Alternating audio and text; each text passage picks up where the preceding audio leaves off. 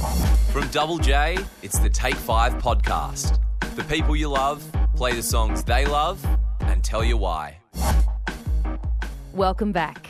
I'm Zan Rowe, and every week I invite someone great in to pick five songs around a particular theme. Music soundtracks our life and often triggers memories and moments that change the course of our lives for the better. Beck Hansen is a groundbreaker. Over 13 studio albums, he's taken us from slacker indie to cut and paste folk hip hop, all out funk, and kaleidoscopic pop. His song Loser may have put him on the musical map, but he's continued to push the boundaries in whatever he creates, all while crafting an incredible soundtrack for all of our lives. Back in Australia after a few years away, I asked him to come in and take five. The theme was leaps in music, songs that have pushed music forward and changed the game for everyone and everything. While his choices on paper may have seemed obvious, hearing him talk about these opened up new ideas about the impact of these big hit songs when they first came out and showed him for the massive music fan that he is. His latest album is Colours, and it's a shimmering pop adventure.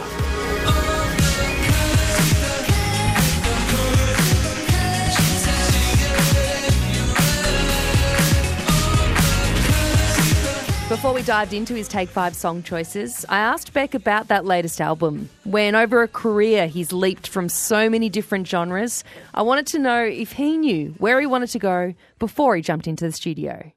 There's usually an ethos, there's a, a way I want to make the record. And then there's always this sort of unattainable ideal of what it's going to be, and it never is. I mean, and, but that's why you make another record. And you keep you making know? records. You keep you keep making them. It's something you- you'll never get to the top of the mountain. There's just it just it will never happen. And it's funny. Um, few people I've you know I don't know well, but I've you know I toured with U2. Um, I've hung out with Paul McCartney.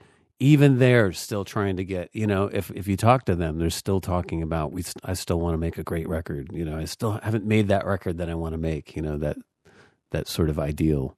Which is quite grounding to hear that. Paul McCartney Yeah. did the Take Five last year and talked about mm. songwriting. And for me, it was quite astounding to hear someone who is such a songwriter as he has written Yeah. all of the songs. He wrote them all. Yeah, He wrote all the songs, and yeah, yet he's the still blueprint for everything. he has those periods of self doubt where he thinks, "Oh my god, how do I write a song?" Yeah, I don't know if it's even self doubt. It's this sort of you, you think that they're at the top of the Himalayas, but from where they are, they're still higher to go. You know, I don't know what that is. I guess that's the the impetus. That's the that the drive. When you started to make colors, in particular, though, when you went into that this beautiful, big, bright record, did you look back at what had come before and think about Yeah, that oh, next yeah. chapter? Yeah, absolutely. I mean, it, you just turn on the radio, and uh, you know, in America, they have stations, and they're just, you know, half of what you hear is, you know, what's current that week, and then everything else is the greatest music ever made.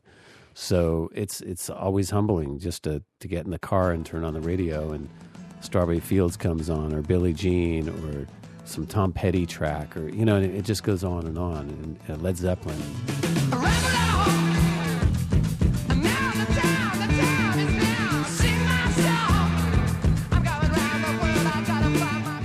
And you know, as a musician, as a working musician, you hear this and you think, ah, "I've there's so much farther to go." You, the Talking Heads will come on. It's just ah, they got so deep into this sort of notion or idea, concept of music. They they got into the inner sanctum, you know, which is uh, the sort of ultimate high in songwriting and music making, and you know, so it's very inspiring to me. Well, we're going to hear about some of the artists that have inspired you. Leaps Yeah. in Music is the theme that Beck has been given. He's picked five incredible songs. Actually, technically picked six because you couldn't whittle it down to five. And we might hear a little bit of one of the standbys, Yeah, the guy on the bench. I- I'll, I'll probably do some honorable mentions too. I mean, you wouldn't be the first. So, so the concept is, you know, the songs that felt like uh, they sort of changed things or or opened up a whole new sound or place an avenue for people to go down. You, you know, and I think every couple of years there's a couple of songs like that, right? Absolutely. Everything, you know, in each genre, where all of a sudden everybody in that genre goes in that direction. Particularly when you think So- about contemporary music and the way that we've really only had, you know, rock and roll for uh, you know, less than a century, and you think about Yeah. the speed in which genres are developed and then just cherry picked, mashed together. Everything's Yeah. always changing. When you can find a new idea within that big swirl, it's very exciting. And we're going to Yeah. begin back in those early days of rock and roll and well and truly pop music with the Beach Boys. Good Vibrations is your first choice. How is this song a leap in music for you? I think this song is, you know, and I think you could also put in anything by the Beatles in this era too. Oh yeah,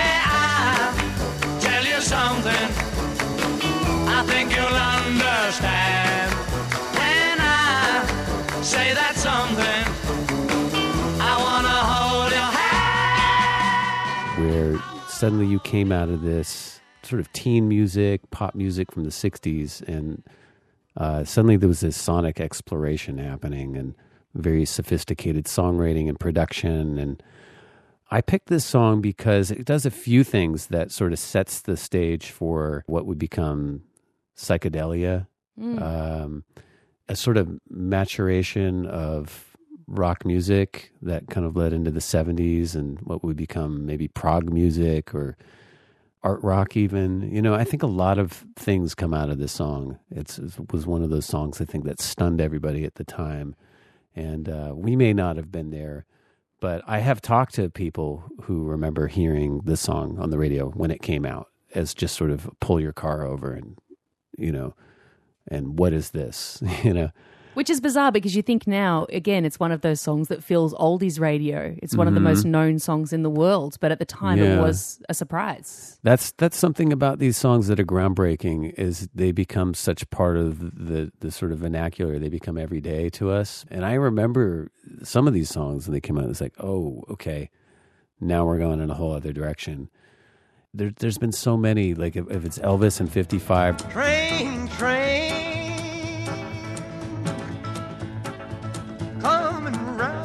Round the the Beatles in 64 or the Sex Pistols in 77, the Strokes in 2001.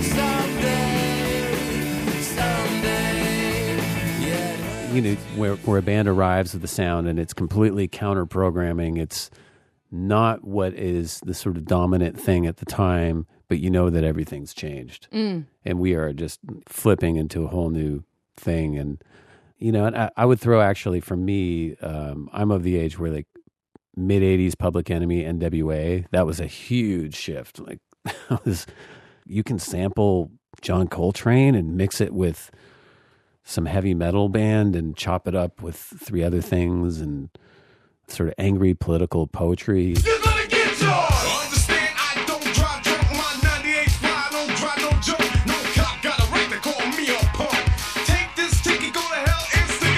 You know, it's just uh, these sort of revelatory pieces of music that, for me as as a musician, have um, on one hand electrified this sort of sense of creativity and and open up new areas of freedom. So I think these are really important songs. But but you're right, we do take them for granted, and it's all about context. You have to think about the era.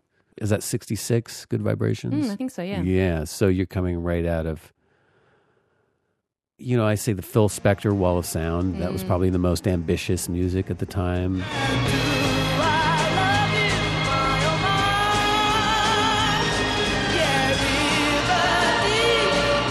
But a lot of it is kind of just post uh, big band music and novelty pop and doo wop and all that kind of thing. So this thing must have sounded like it was coming from another universe. And the instrumentation, the verse is kind of spooky with the organ, and it's got this minimal. There, there's something about the arrangement of the song that is very modern. You know, there's not a lot of drums, Yeah, right. which, which is very contemporary to now. Yeah. You know, um, we could do a whole show on this. I hear the sound of a gentle wind on the wind that lifts her perfume through the air. Picking up good vibrations. She's giving me the excitations. I'm picking up good vibrations. She's giving me the excitations. This next choice is Gary Numan Cars.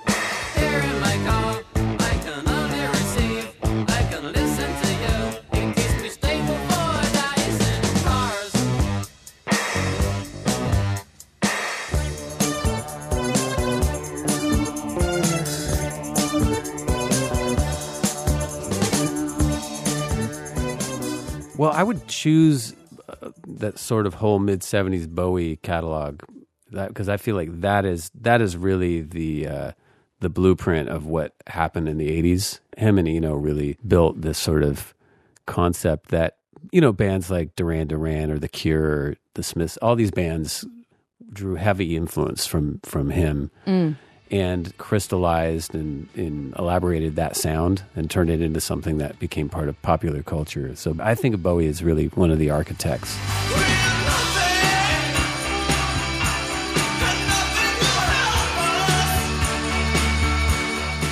But I, I chose the Gary Numan track because I think that uh, you know a lot of what he did on those first three or four albums, he was so early with that sound. Mm. He's that place between punk and I and, and also you could you could put the Sex Pistols. We were talking about maybe the Sex Pistols would be a more influential kind of moment. God Save the Queen. I mean that is a really watershed thing.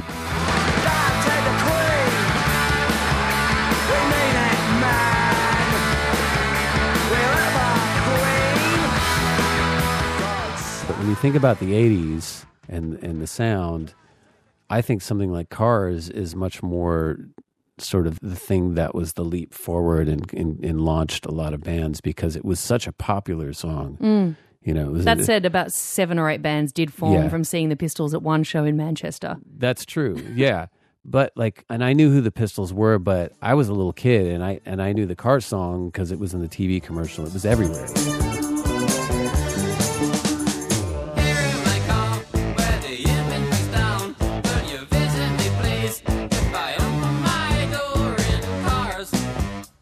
Cars. So if you think about the context, then you're coming out of um, sort of that '70s rock sound and Fleetwood Mac, and it's much more sort of earthy.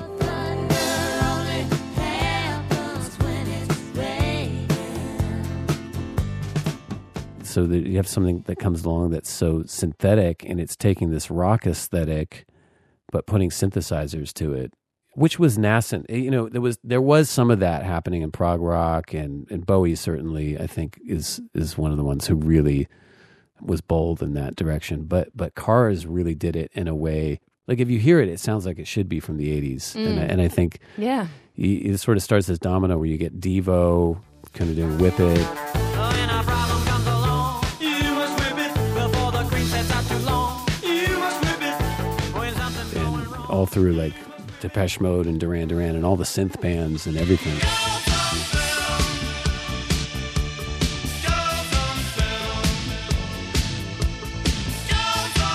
You know, maybe he doesn't get his due for that song and how influential it was. You're here with your And, uh, revisionist history, which is why we're asking you in.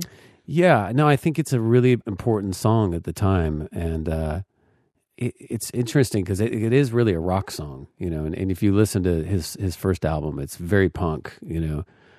But then there's always the strange bits of keyboard and acoustic guitar. And that's what I like it because it's not just the straight, you know, Sex Pistols Clash version where it's just guitars and kind of that unassailable great punk bands. There was something just a little off mm. going with Numan. And what is so interesting to me is how he, he did something so new and right before new wave has really become a thing. Yeah. And he was so, so popular. Like he was playing, you know, stadiums and, you know, uh, it's sort of an interesting phenomenon. It's a, like a, something that doesn't get talked about, you know, in the canon of, of great music, but he was really a, a huge figure at that moment. How important is that element of surprise to you as Hmm. an artist when you're thinking about completely changing direction, doing something Oh. that your fans haven't heard before? I would love it actually, um, but I feel like, and I and I have done it, maybe not intentionally. I think know? you've done it many times. Yeah, and sometimes I'm not thinking I'm changing the conversation, so you know, so drastically, and and I'm surprised. And oh, you didn't know that was coming because I, if I have something like sea change or something that's coming that's a little bit different than before, that it's incubating for so many years. To me, I've been living with it forever. And I've been thinking about this record colors for 15 years, you know. So it's you, you know, all these things are there. I I would love to have the opportunity to do something that would be one off where I could really really go off and uh explore. The thing is You know you can. yeah, I, I would love to. I, I've done different, like, sort of one off single releases and things like that before in the past. But I think of the records and, and my fans, it's like a conversation. And I want to keep the conversation going. I don't want to don't say to something bail? completely like, you know, something so off topic that, okay, the, conversation is ending. Well, know? that's. I mean, I was going to ask you if you see yourself more as a crowd pleaser or as an agitator, and it seems like you're definitely in the crowd pleasing realm. I think I'm in between, somewhere in between. Mm. Yeah, yeah. I want to engage because I think music is for everybody, but at the same time, I want to. I don't want to just fall back on formula either. Mm. You know. So I think there's a space for that. And look, I I know. Um, I just ran into Phoenix. I know we could sit and talk about a hundred records right now that nobody's ever heard of that we revere and that we think about endlessly. And there's a certain thing that's for musicians, and there's certain musicians who make music for musicians. And um, we're sort of off topic here, but so do you know what I'm saying? Like Yeah. you can there's there's uh, I was talking to somebody about this who who works with a lot of jazz musicians, and uh, you know, there's certain jazz musicians who are very purist in that form, and they're really playing for jazz heads and, and jazz musicians. And Then there's people like Herbie Hancock who will kind of go between all these different things, and you know, he has songs that actually people know, you know, the melodies too, and you know, He has the hits.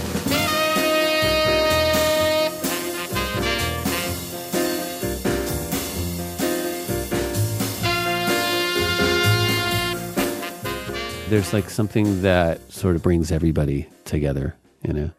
One Mm. of the songs that you sort of chose, but I wanted to tip a cap to it because it's amazing, uh, was Yeah. Grandmaster Flash's The Message. I'm trying not to lose my head. it's like a jungle sometimes. It makes me wonder how I keep from going under. It's like a jungle sometimes. It makes me wonder how I keep from going under.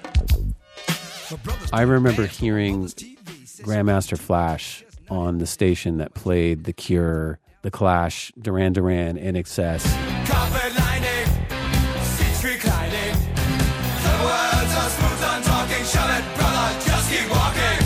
And that they were playing Grandmaster Flash, and it fit right in with that world, but it was coming from a totally different world. So Is that what made you feel that you could have that in your music? That it inspired you to start weaving hip hop into what you were doing? yeah, I think there's some seeds there of that. Yeah, I mean, there's Sugar Hill Gang as well before that. I said the hip hop, the hip it, the hip it to the hip hip hop. You don't stop the rocker to the bang bang boogie. Say up jump the boogie to the rhythm of the boogie beat. But on a really profound level. Like like I would get on a city bus and there'd be a boombox in the back with somebody playing Grandmaster Flash. So good. I could see early that it brought the weirdos and the rock people and the people who liked funk and R&B all together. It was like sort of a meeting place. Uh, which is interesting because now in America, you know, rap music is the center of the culture now. That is the meeting place. That's where, you know, that's the dominant music now. But that music was undeniable, and uh, and it was so fresh. And there's only a few times in your life where you're going to hear some music that feels like this is something that didn't exist before. This is truly new.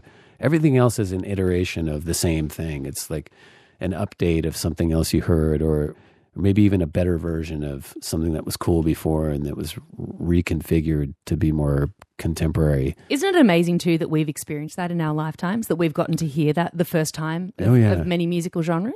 yeah, and I'd throw in uh, Public Enemy, especially the second album and the first NWA record, which is mid '80s.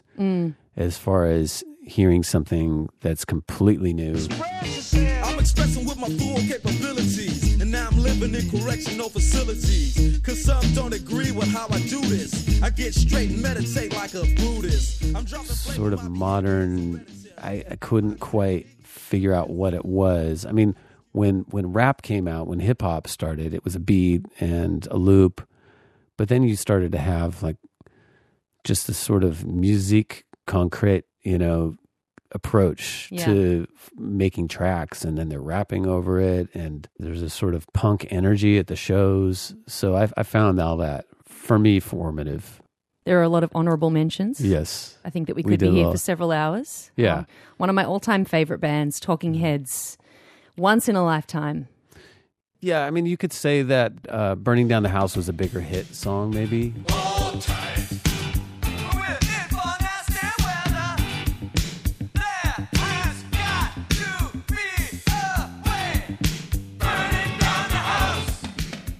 the record after Once in a Lifetime was a huge record for the Talking Heads, and that that made them a household name.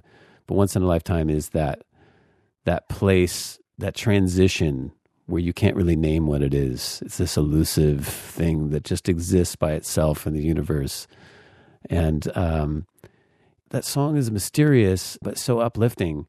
What I love about that song is we characterize something as uplifting tends to be music that's a little bit um, superficial, but there's a real depth to this song. You know, sort of talking about you know that sort of existential modern uh, crisis of the life you're living and what it means, and and it, but it's still a celebration of that life. Uh, so I love this song. It's um, And pop music can be subversive. it's In completely fact, the best subversive. pop music, music is subversive. Right. So I think that it's not about hooks. It's like about that thing of where you can bring something really from a, a deep musical and personal place that feels uh, like it's it's from the other. You know, there's an otherness to it that Mm. that brings everybody together anyway. So as a little kid, I don't I don't appreciate all the influences that are happening in the song, whether it's African music or hip hop and krautrock or whatever punk. I can feel it somehow, and it, it was sort of seeping into the consciousness. Yeah. You know, what keeps me ambitious about music is to someday try to make a song this great. You know, like it, it's something that's like a um, a, a high watermark. And you may find yourself living in a shotgun shack. And you may find yourself in another part of the world. And you may find yourself behind the wheel of a large automobile.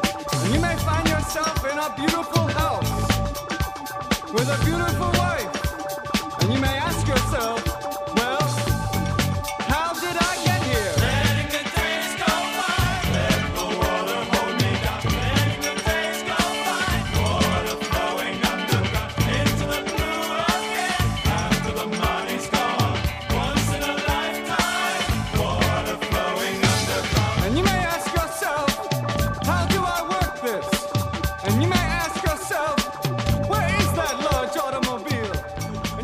And the next track is Nirvana Smells Like Teen Spirit.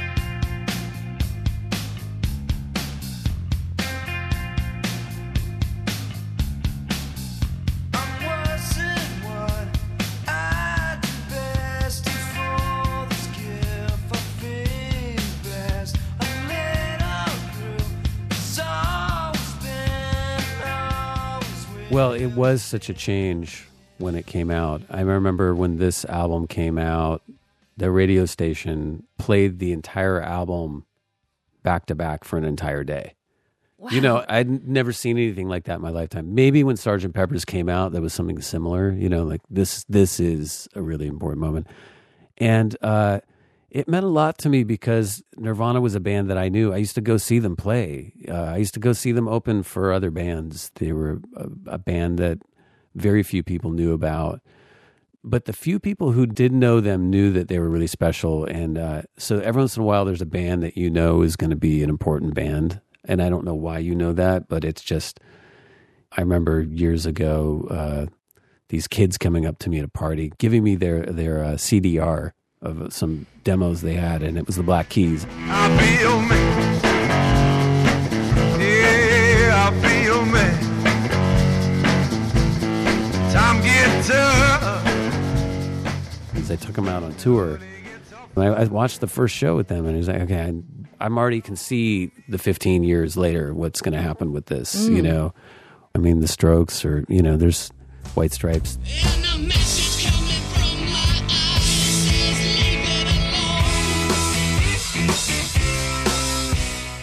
You know, I knew those bands before they got, and you, you just know there's something special that's gonna, and and that was the case with Nirvana. I would see them at these little shows, and there was just a, a very tangible energy that was extra, you know. So I have this memory of seeing them play, maybe early 1990, and they played this song live. And uh, I remember as it was playing, I didn't know the song because I only knew the first album. The- the- this is a year before uh, Nevermind came out, and they were playing a lot of the songs from that record. But immediately you could feel a visceral shift in the entire room. You know, it's like almost the entire room was frozen, and you're just you're just like, okay, we've just entered another dimension of music. You know, so that's the way I first heard the song, and It's um, incredible. yeah, it's a very distinct because I remember the person I was with elbowing them and just pointing like, "W- w- you know, what the fuck?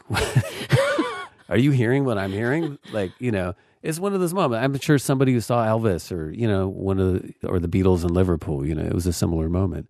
And of course, when it came out, it just it, it completely took over everything, and it changed the course of music in that decade, um, as it should. So, but I think it's one of those perfect songs. I, I really understand the scene that it came out of because it came out of that sort of 80s underground music. We didn't call it alternative at the time, it was called underground. Mm. You know, it was just the music that nobody cared about or knew about, you know. And they came out of that and but they also, you know, those were the kids that we all grew up with the cars and uh, FM radio and uh, Devo and all that stuff and punk and so you could hear it all. It was all right there in that song. I guess you're just what I needed. Just what I needed. I needed someone to plead. I know that Okay. you've been talking a little bit about your friend Kanye West Hmm. and wanting to work with him. Is the next leap for Beck collaborations with Kanye?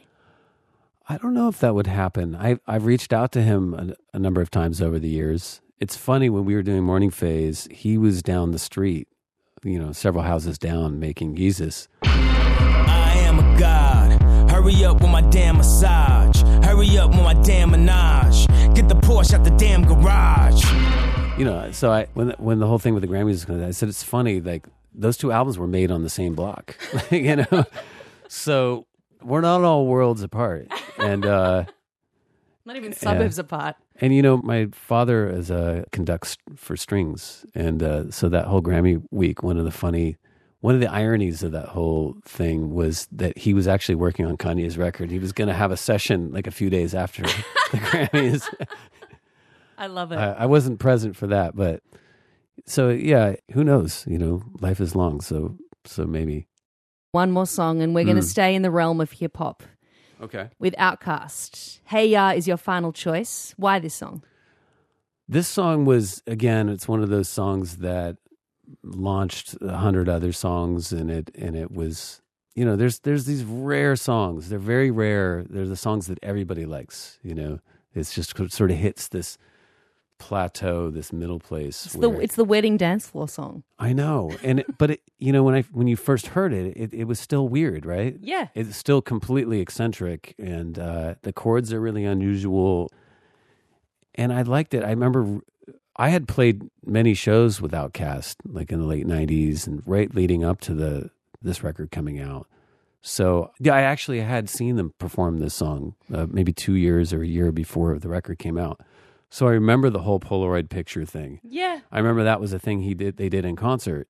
And I and I always thought that was brilliant. And I thought it's too bad they don't put that in one of their songs. That's a really good bit. Here we go. Shake it, shake, shake it, shake it. Show Shake it, shake it, shake, shake it, shake it, shake it, shake it, shake it like a Polaroid picture. So the song came out and it was the i remember it was it was the kind of song that got people dancing who don't dance you know and uh there was something beatlesque about it but at the same time funkadelic and and then it had this kind of um 60s beat to it Yeah. uh, but it was very modern you know so it, so it was very unusual. What it did is it opened up the genre.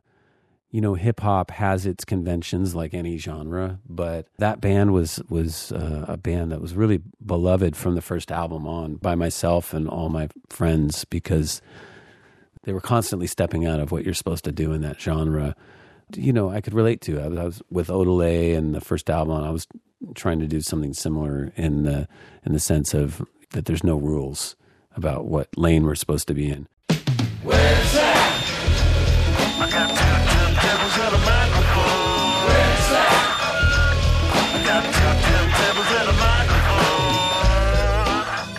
So, you know, this is one of those songs that uh, still sounds great. You know, my kids weren't around when it was born, but they know it. You know, Yeah. it's going to be around forever. And uh, they kind of opened up a little space in music with this song. Thank you so much for Yeah, taking five thanks. today. Yeah, it was an interesting challenge. You know, it's it's funny when you talk about songs that are great leap forward. It's hard to not be obvious. I mean, because the ones that really changed everything were really obvious songs. You know. One, two, three, uh. My baby don't mess around because she loves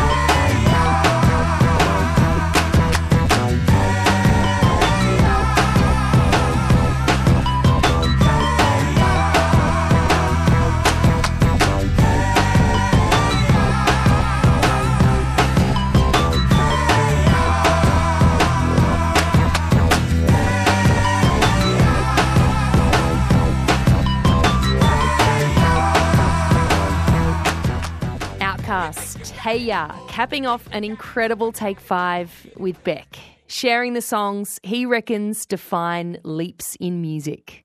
What a ride and what a musical brain. If you loved that, share it with a friend and rate it on iTunes so that others can find the Take Five podcast easily. That actually really helps a bunch. If you haven't dived into some of the other fantastic conversations in the Take Five, if this is your first rodeo, don't forget you can catch up on some amazing convos with people like David Byrne, who we heard in there with his Talking Heads song, Brian Eno as well, who we were talking about, Paul McCartney, of course, in the Take Five podcast. There's a stack there right now, and you can grab them wherever you get your podcasts. Next time, we're taking five with a man who has worked with everyone from Snoop Dogg to Herbie Hancock, Lauryn Hill to Kendrick Lamar. We're talking to saxophonist Kamasi Washington.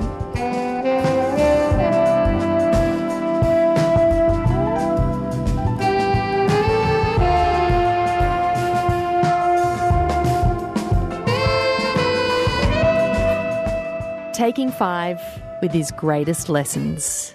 Next time. Hey, this is George Maple. Hey, this is Nick Murphy. I'm Rose Matafeo. I'm taken five. Hey, this is Jake from Methyl Ethel. Hi guys, Kate McCarthy from the Brisbane Lions. This is Joshua Homme. Hey, this is Wafia, and I'm taking five with Sam. The Take Five podcast. The people you love play five songs they love and tell you why.